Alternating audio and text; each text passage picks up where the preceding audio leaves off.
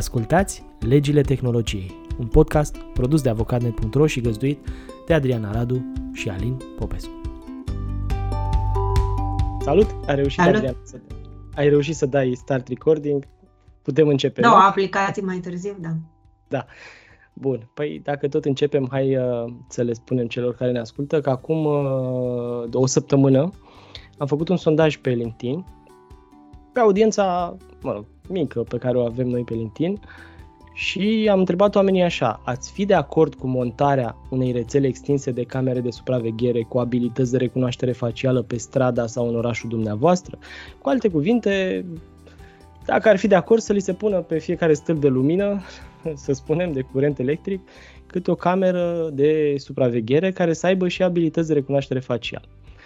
Și Da. răspunsurile la a- au votat 500 și ceva de oameni. uh, Răspunsurile sunt așa: da, siguranța publică primează 43%, da, fără recunoaștere facială 25%, nu n-aș fi de acord cu ideea 30%. Uh, Restul au o altă părere. Deci cât Dacă- înseamnă da, cu diver, cu nuanțe?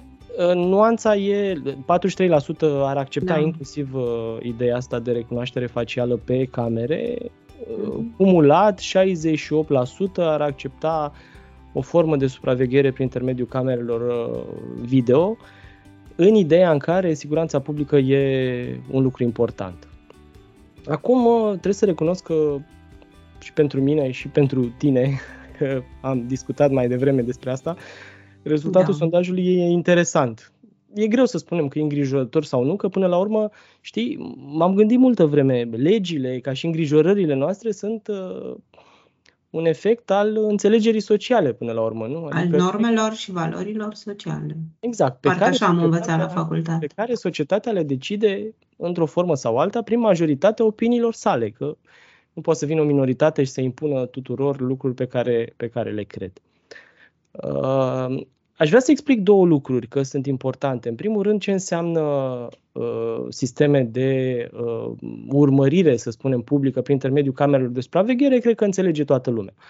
Există un uh, loc în care se centralizează toate aceste înregistrări și cineva se poate uita pe înregistrările respective. Acum, diferența între o cameră normală de supraveghere și o cameră cu abilități de recunoaștere facială este următoarea, că uh, într-o cameră normală eu pot să o văd pe Adriana că trece pe stradă, însă în funcție de cum trece, cum e îmbrăcată și așa mai departe, ochiul uman să nu își dea seama că e aceeași persoană și la uh, pe strada nu știu care și la magazinul nu știu care, acolo unde sunt, mag- sunt uh, camerele instalate.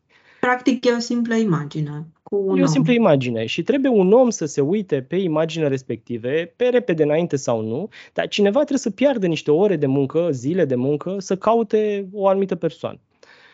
Aici intervine tehnologia și recunoașterea facială este practic, mă rog, dacă ne uităm în legislație, e o formă de identificare biometrică, să spunem, a persoanei, pentru că m, camerele acelea, chiar dacă se spune că au recunoaștere facială, nu recunosc doar fața unei persoane, ajung la un moment dat să recunoască mai multe elemente din identitatea persoanei, care sunt date de corp, de păr, de multe alte lucruri. Da? Niște elemente unice, cumva. Niște elemente unice, da. Ce înseamnă recunoașterea asta facială? Înseamnă că pe fața Adrianei, să spunem, ca să simplificăm, se identifică nu știu câte mii de puncte uh, sau mai puține, dar mă rog, să zicem că e un sistem complex și acele mii de puncte construiesc ca un fel de amprentă digitală a feței Adrianei. Și ori de câte ori o văd uh, pe stradă undeva sau uh, la un magazin sau la o instituție publică sau oriunde ar exista La o astfel de cam- clinică. Exact, oriunde ar exista astfel de camere, practic sistemul semnalizează faptul că pe acolo a trecut Adriana Radu. Nu trebuie să se uite un om, sau și dacă se uită un om, se poate uita doar uh, punând poza unei persoane în sistem și obligând apoi sistemul să caute persoana respectivă să vadă dacă o găsește pe undeva. Deci ca un fel de căutare, dacă vreți, un motor de căutare în imagini uh, video. Practic îți trebuie două baze de date, nu? Una cu înregistrările și una cu datele oamenilor. ca să- Una cu datele oamenilor. Da, poți să le legi de baze de date de la poliție, Da. poți să le legi de tot felul de alte baze de date, că noi toți avem buletin, spre exemplu, da? sau pașaport, sau Da. ne-am făcut poze la un dat la poliție. Problemele care apar, uh, să spunem că e un sistem perfect și funcționează totul bine, uh, hai să vedem unde sunt probleme. Odată există probleme cu identificarea anumitor rase și se pare că pe măsură ce aceste instrumente de inteligență artificială au fost antrenate, ele au fost antrenate mai degrabă utilizându-se poze ale unor persoane albe, nu știu cum să spun, caucaziene, mi-e greu.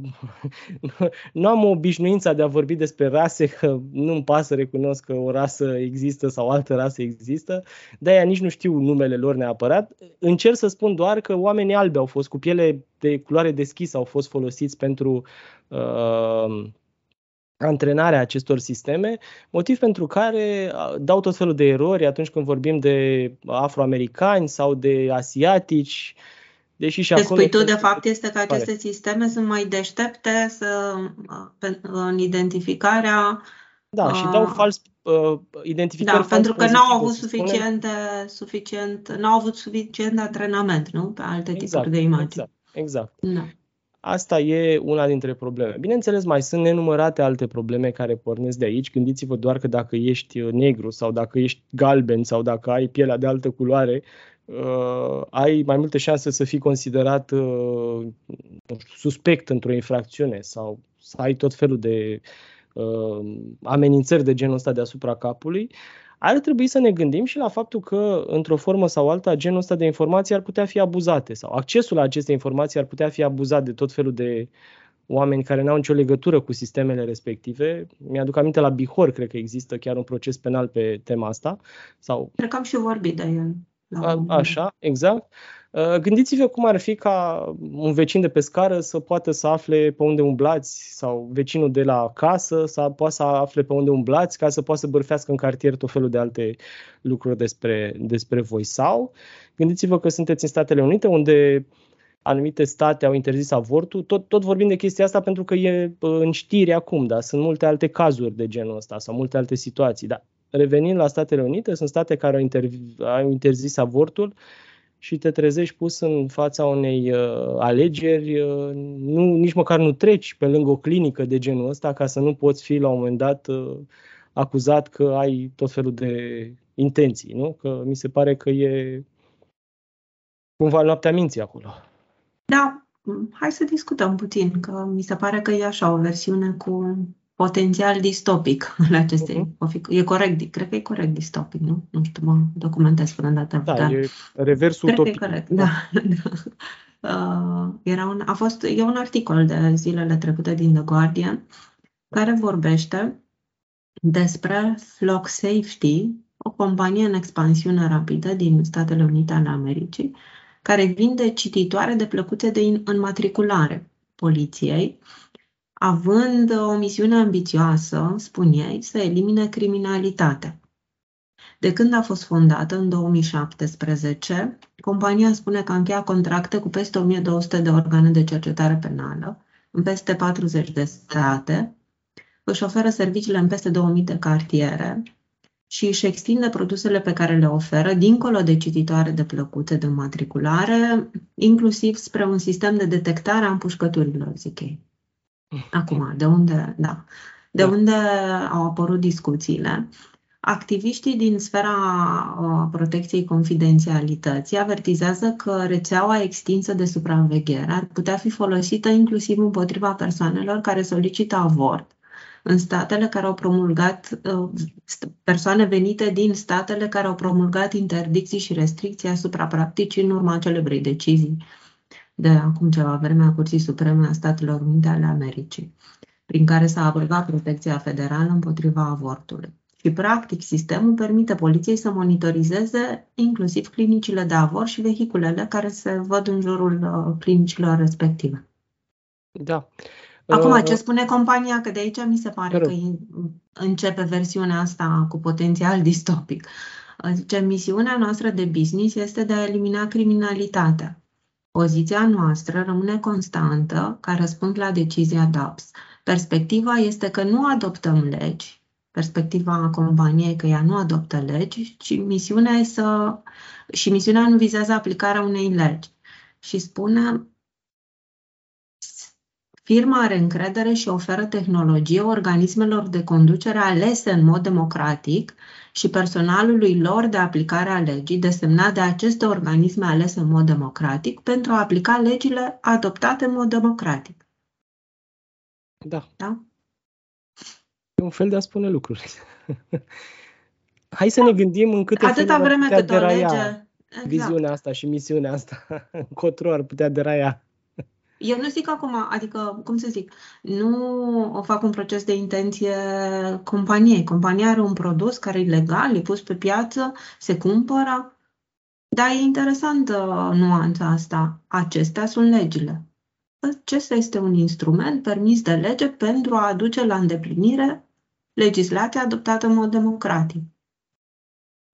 Da, păi ce vorbeam mai devreme? Până la urmă, legea e construită prin intermediul majorităților alese în uh, Parlament sau, mă rog, ce uh, reprezentanți există acolo și este normal ca legea să reprezinte, bineînțeles, uh, părerea majorității. Evident, la fel ca și în societățile comerciale, trebuie să existe și o protecție a minorităților, că sunt etnice, că au și bă, Deși, uite, nu-mi dau seama ce protecție există la minoritățile politice până la urmă că minoritățile etnice, minoritățile culturale au, mă rog, diverse legi, dar atunci când ești da. într-o minoritate politică, ești mai degrabă uitat, poate. Da. Ce mi, se pare mie, ce mi se pare mie interesant în discuția asta este că ne uităm la de ce am vrea sau de ce nu am vrea, vrea să avem camere de recunoaștere, camere de supraveghere cu recunoaștere facială și ne gândim că da, într-adevăr, toți vrem să fim, să ne simțim siguri pe stradă. Da, uite că la un moment dat, de acolo, se mai desprinde o ramură. Siguranța asta publică se duce înspre respectarea prevederilor legale, prevederi legale care zic că n-ai voie să te duci la nu știu ce clinică să faci nu știu ce. Da. Uite, asta se leagă cu un alt subiect care, cred că ieri, dacă nu mă înșel, s-a dezbătut în uh, Parlamentul European. Vă povesteam uh, în sezonul trecut despre faptul că Uniunea Europeană a propus un, uh, Comisia, cred, a propus un proiect de regulament care să reglementeze utilizarea inteligenței artificiale. De la producție și la, până la ce face respectiva instanță de inteligență artificială la nivelul ăsta de servicii oferite, da? Și existau uh, acolo niște uh, patru, dacă mi-aduc aminte Adriana, niște patru nivele pe care putea să acționeze genul ăsta de inteligență artificială. Unele erau interzise, altele erau interzise în anumite cazuri și așa mai departe. Erau tot felul de excepții da, în zona da. asta. Și o să vedem cum o să arate într-un final, că încă se dezbat. Încă se negociază, excepții. da, încă se negociază.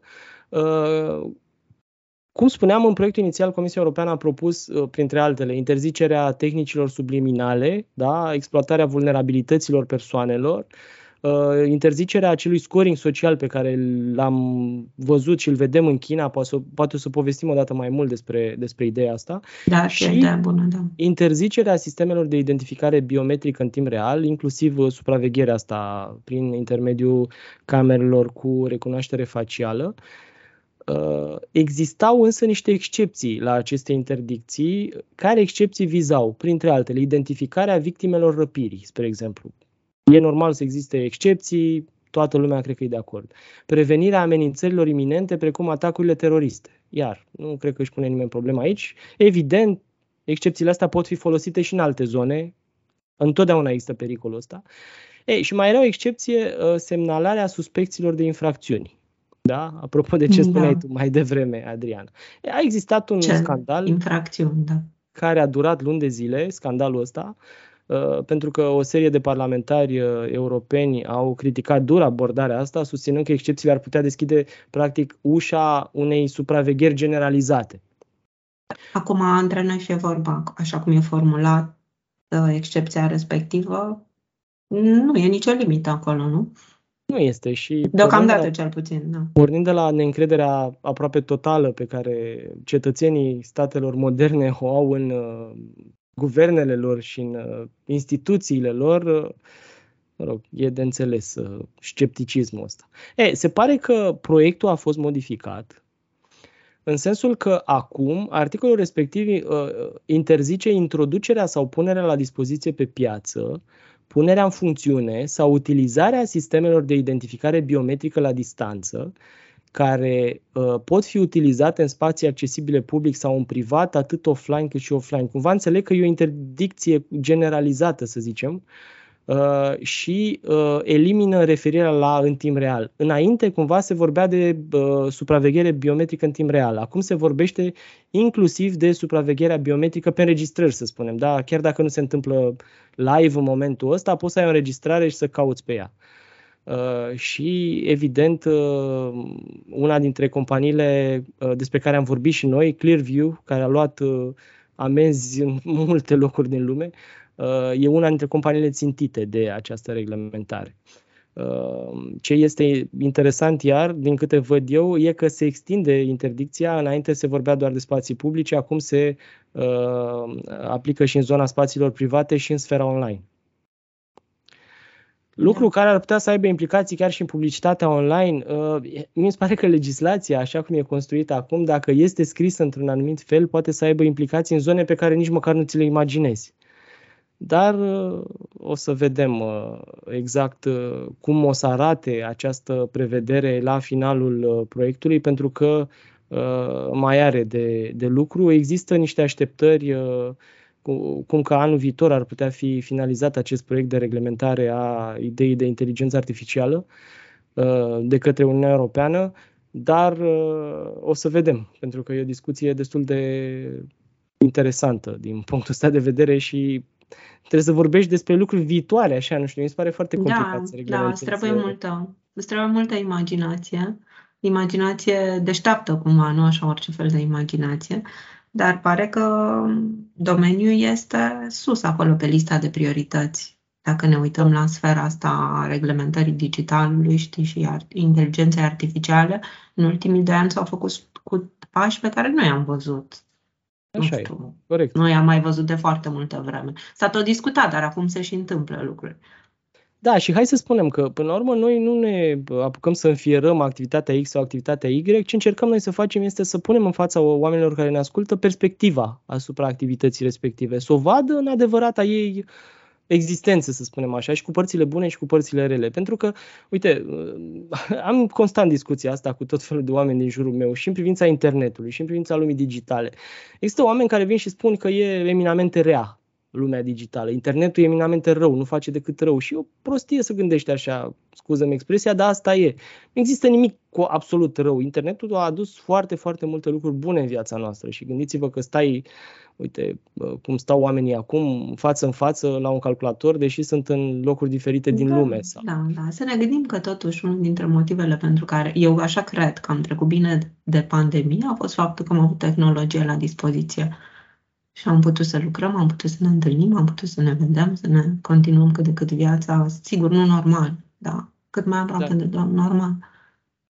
Da, uh, uite, ajungem uh, la un subiect interesant din Marea Britanie. Până să ajungem la el, voiam să-ți povestesc că citeam un articol în Politico la fel de interesant despre uh, o cerere pe care mari, uh, nu știu cum să traduc, broadcasteri, radiodifuzori. Care, așa, radiodifuzorii care uh, transmit, să spunem, meciuri de fotbal, da? Sau da. tot felul de competiții sportive, uh, au o solicitare la Comisia Europeană să propună legislație care să permită blocarea imediată și îndepărtarea uh, live streamurilor uh, ilegale. Uh, și mi s-a părut o discuție interesantă de ce. O să vedeți că în momentul ăsta a fost, a trecut, să zicem, de ultimul, de ultimul obstacol uh, Digital Services Act, unul dintre regulamentele europene care se centrează pe ideea de conținut ilegal și pe îndepărtarea lui din mediul online, da? sau din mediul digital.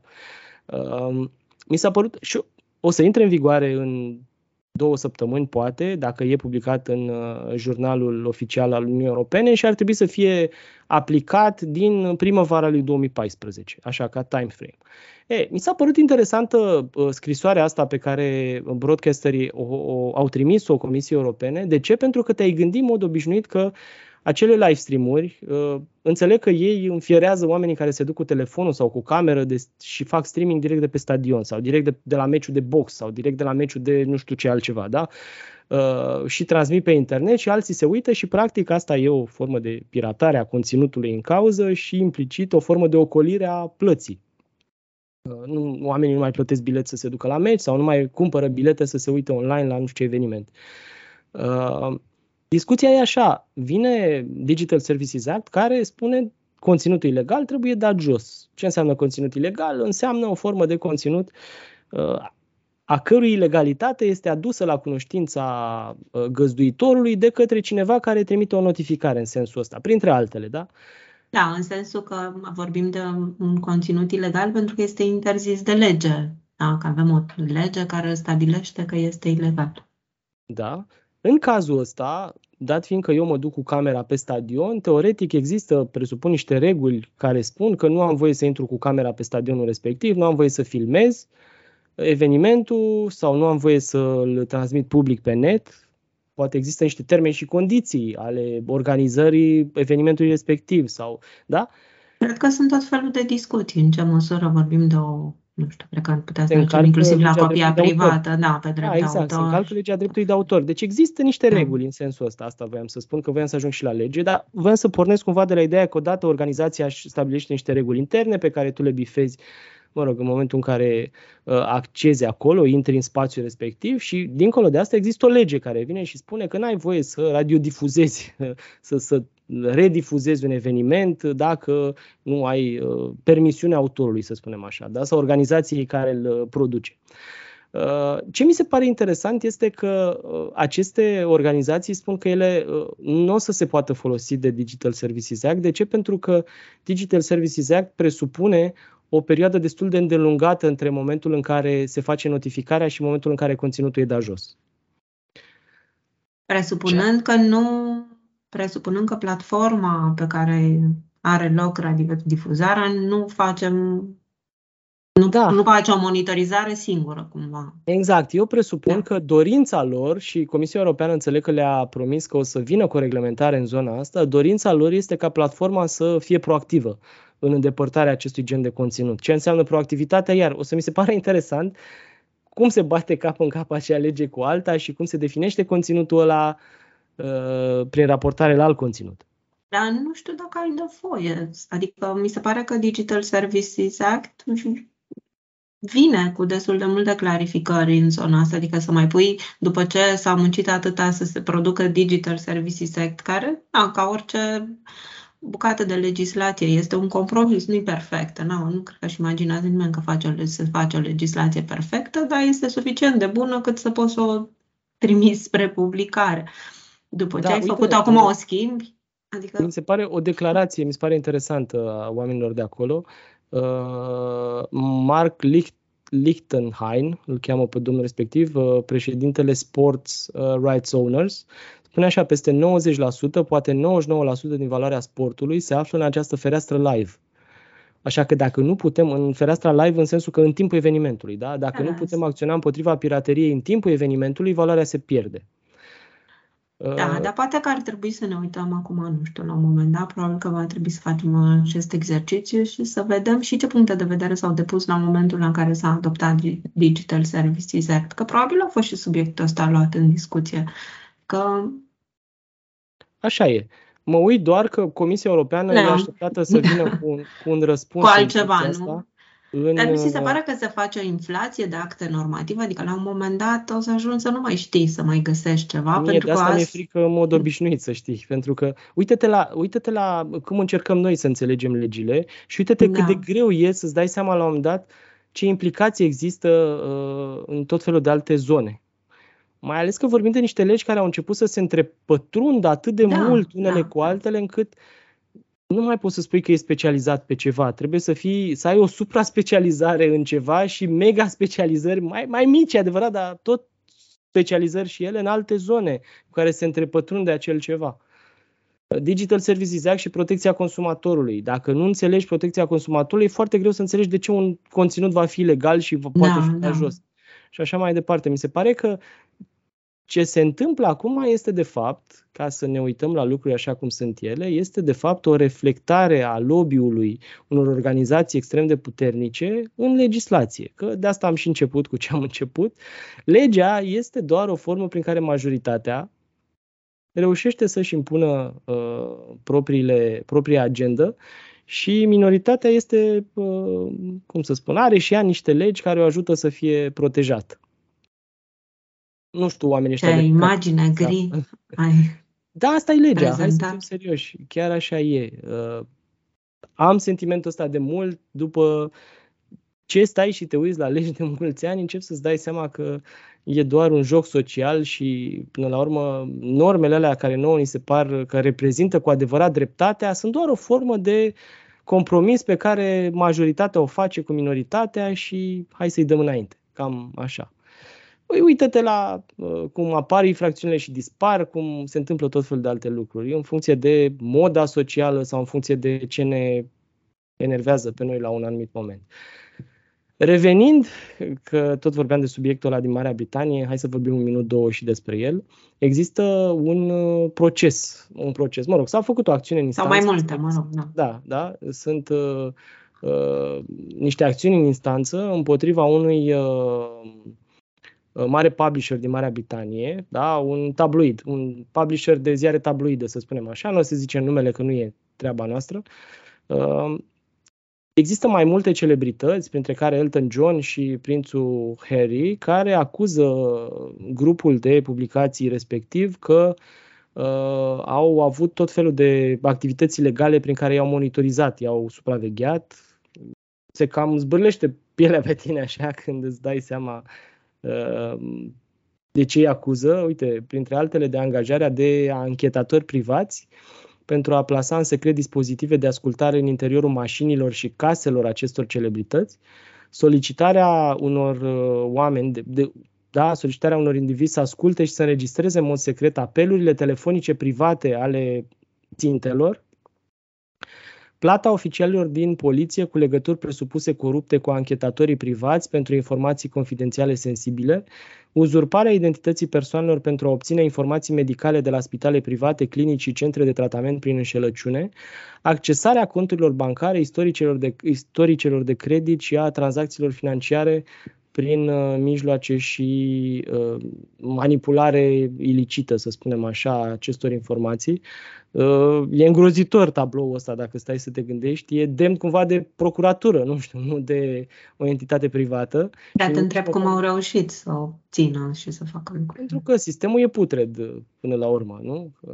Altfel nu îți poți explica. Bineînțeles, înțeleg că publisherul neagă toate aceste acuzații, spune că sunt niște prostii, e o discuție acolo, așa trebuie să înțelegem contextul până la urmă, dar stau și mă, înțeleg, mă întreb ceva, că aici voiam să ajung. Aici cumva am putea despărți problema în două. Odată, uh, partea asta de supraveghere, faptul că vii la mine în casă și mă, mă registrezi și faci da, fel aspectele de lege penală, practic. Aspectele de lege penală, mm-hmm. da, care clar intră sub uh, incidența legii penale. Spuneai tu de un Cel articol... puțin în România, da. acum, nu știu, în Marea Britanie, dar mă îndoiesc totuși că nu da. în Marea Britanie e o legislație care ar fi semnificativ diferit. Bun. Dar poate deci e, avem, nu. Avem o infracțiune, o suspiciune de infracțiune în zona asta. Mai avem uh, chiar și în codul civil tot felul de lucruri care uh, reglementează viața privată și modul în care da. Da, secretul corespondenței și alte lucruri de Protecția genul. drepturilor nepatrimoniale. Exact, așa. Și asta e o primă parte. Partea cealaltă e ce faci cu informațiile respective excludem, excludem situațiile în care le folosești, nu știu, pentru șantaj sau așa. Nu vorbim de situația asta, vorbim de o publicație care obține Vorbim de utilizarea în scopuri jurnalistice, nu? Exact, da, să le publice. Și atunci ajungem la GDPR sau legislația privind protecția datelor, care vine și teoretic permite victimei uh, să ceară publicațiilor să dea jos informațiile respective, da? să le șteargă. Și aici ne gândeam și am discutat mai devreme dacă s-ar întâmpla România, în România în situația asta, câte șanse ai ca uh, victimă să se dea jos informațiile? Depinde, ca să zic da. așa. Pentru nu că așa noi de... avem un, uh, da, avem un text de lege care încearcă să, cum să zic, să reglementeze această tensiune între cele două drepturi, că vorbim de dreptul la liberă exprimare care caracterizează utilizarea în scopuri jurnalistice a acestor uh, informații și uh, dreptul la viață privată, nu? care e uh-huh. reglementat de GDPR și restul legislației incidente. Uh-huh. Și la noi spune că în, legea spune că în vederea asigurării acestui uh, echilibru între cele două drepturi, nu se aplică protecția din GDPR dacă, acum eu uh, cumva scot din contextul, încerc să traduc prevederea legală. Uh-huh. Dacă datele prelucrate au fost făcute publice în mod manifest de persoana vizată, nu cred că e cazul aici. Adică și-a dorit persoana, le-a pus pe da, Facebook. Da, le-a pus pe da. Facebook, nu știu, a făcut uh-huh. un interviu, a dat un uh-huh. interviu, a făcut ceva. Uh-huh. Dacă sunt strâns legate de calitatea de persoană publică a persoanei vizate, ori de caracterul public al faptelor în care este implicat. Uh-huh. Ceea Bun. ce E discutabil. E Faptul extrem de discutabil, da. Tu, nu știu ce, vorbești în casă cu cineva, nu știu dacă e legat neapărat de calitatea ta de persoană publică. Poate dacă vorbești despre da, sau de vreun caracter public al... Bine, oricum, știi că noi am mai discutat noțiunea asta de caracter public al faptelor. Uh, ce înseamnă caracter public al faptelor? Caracter cumva de interes public al faptelor sau caracter public în sensul că e cunoscut? Că e cunoscut public, exact, da. E o formulare dintre asta ambiguă în legislația noastră. De aici o grămadă de discuții și nici, în, hai să spunem că nu avem încă decizii în instanță care să vină să spună că ar fi albă sau e neagră. Eu nu le-am văzut, ar fi pe undeva. Da. Nici eu nu știu despre el, da. Uh, unde voiam să ajungem, de fapt, este uh, exact zona asta, că e complicat. Ok, poți să forțezi lucrurile și poți să ceri publicație să dea jos informații respective, evident, uh, dar dacă Părerea mea așa, dacă o publicație folosește toate tehnicile de care am vorbit mai devreme, atunci înseamnă că sunt dispus să meargă până la capăt, inclusiv cu articolele. Deci, cumva mi se pare că e o, e o luptă de lungă durată asta. Chiar sunt curios să urmărim uh, uh, acțiunile respective. Eu nu sunt curios să văd dacă vor ajunge până la urmă în instanță și, sau nu știu ce uh, urmare vor avea ele. Habar n-am. Deci știi că mie mi se pare că genul de reglementare pe care o avem noi nu ajută jurnalismul. Știi? Pentru că da. formulările acelea care sunt destul de ambigue, că doar le-am văzut amândoi, le-am citit acum, le înțelege da. toată lumea, nu te ajută să te duci până la capăt și să spui nu se aplică GDPR, prin urmare nu se aplică dreptul la ștergere. Apropo de ce spuneai cu datul jos da. al informației. Da. Corect. Deci rămâne de... Nu. Poate uh, cei care ne ascultă se uită și ei pe lege, să spunem că este uh, legea 190, da, din 2018. Da, da. Se de cheamă în aplicarea GDPR. Aplicarea GDPR, da, 190 pe 2018. Nu mai știu, dacă poți să ne spui și articolul exact, ar fi bine să rămână Stai că nu știu pe din afară. 7. 7, articolul 7. Bun, păi gândiți-vă la asta și la numerele de matriculare și la ce am mai vorbit până acum. Uh, până data viitoare, căci ne auzim uh, și vinerea viitoare, cum ne-am auzit și astăzi. Altfel... Să găsim și noi niște știri vesele, așa, măcar una. Ei, hai că am avut și știri vesele. Da, Azi nu știu, astea cu distopiile, eu am o problemă cu asta. Bine, data viitoare o să vorbim de utopie, da, ok. Bine. Mulțumim mult că ne-ați ascultat, o zi frumoasă, weekend frumos în continuare. Mulțumim.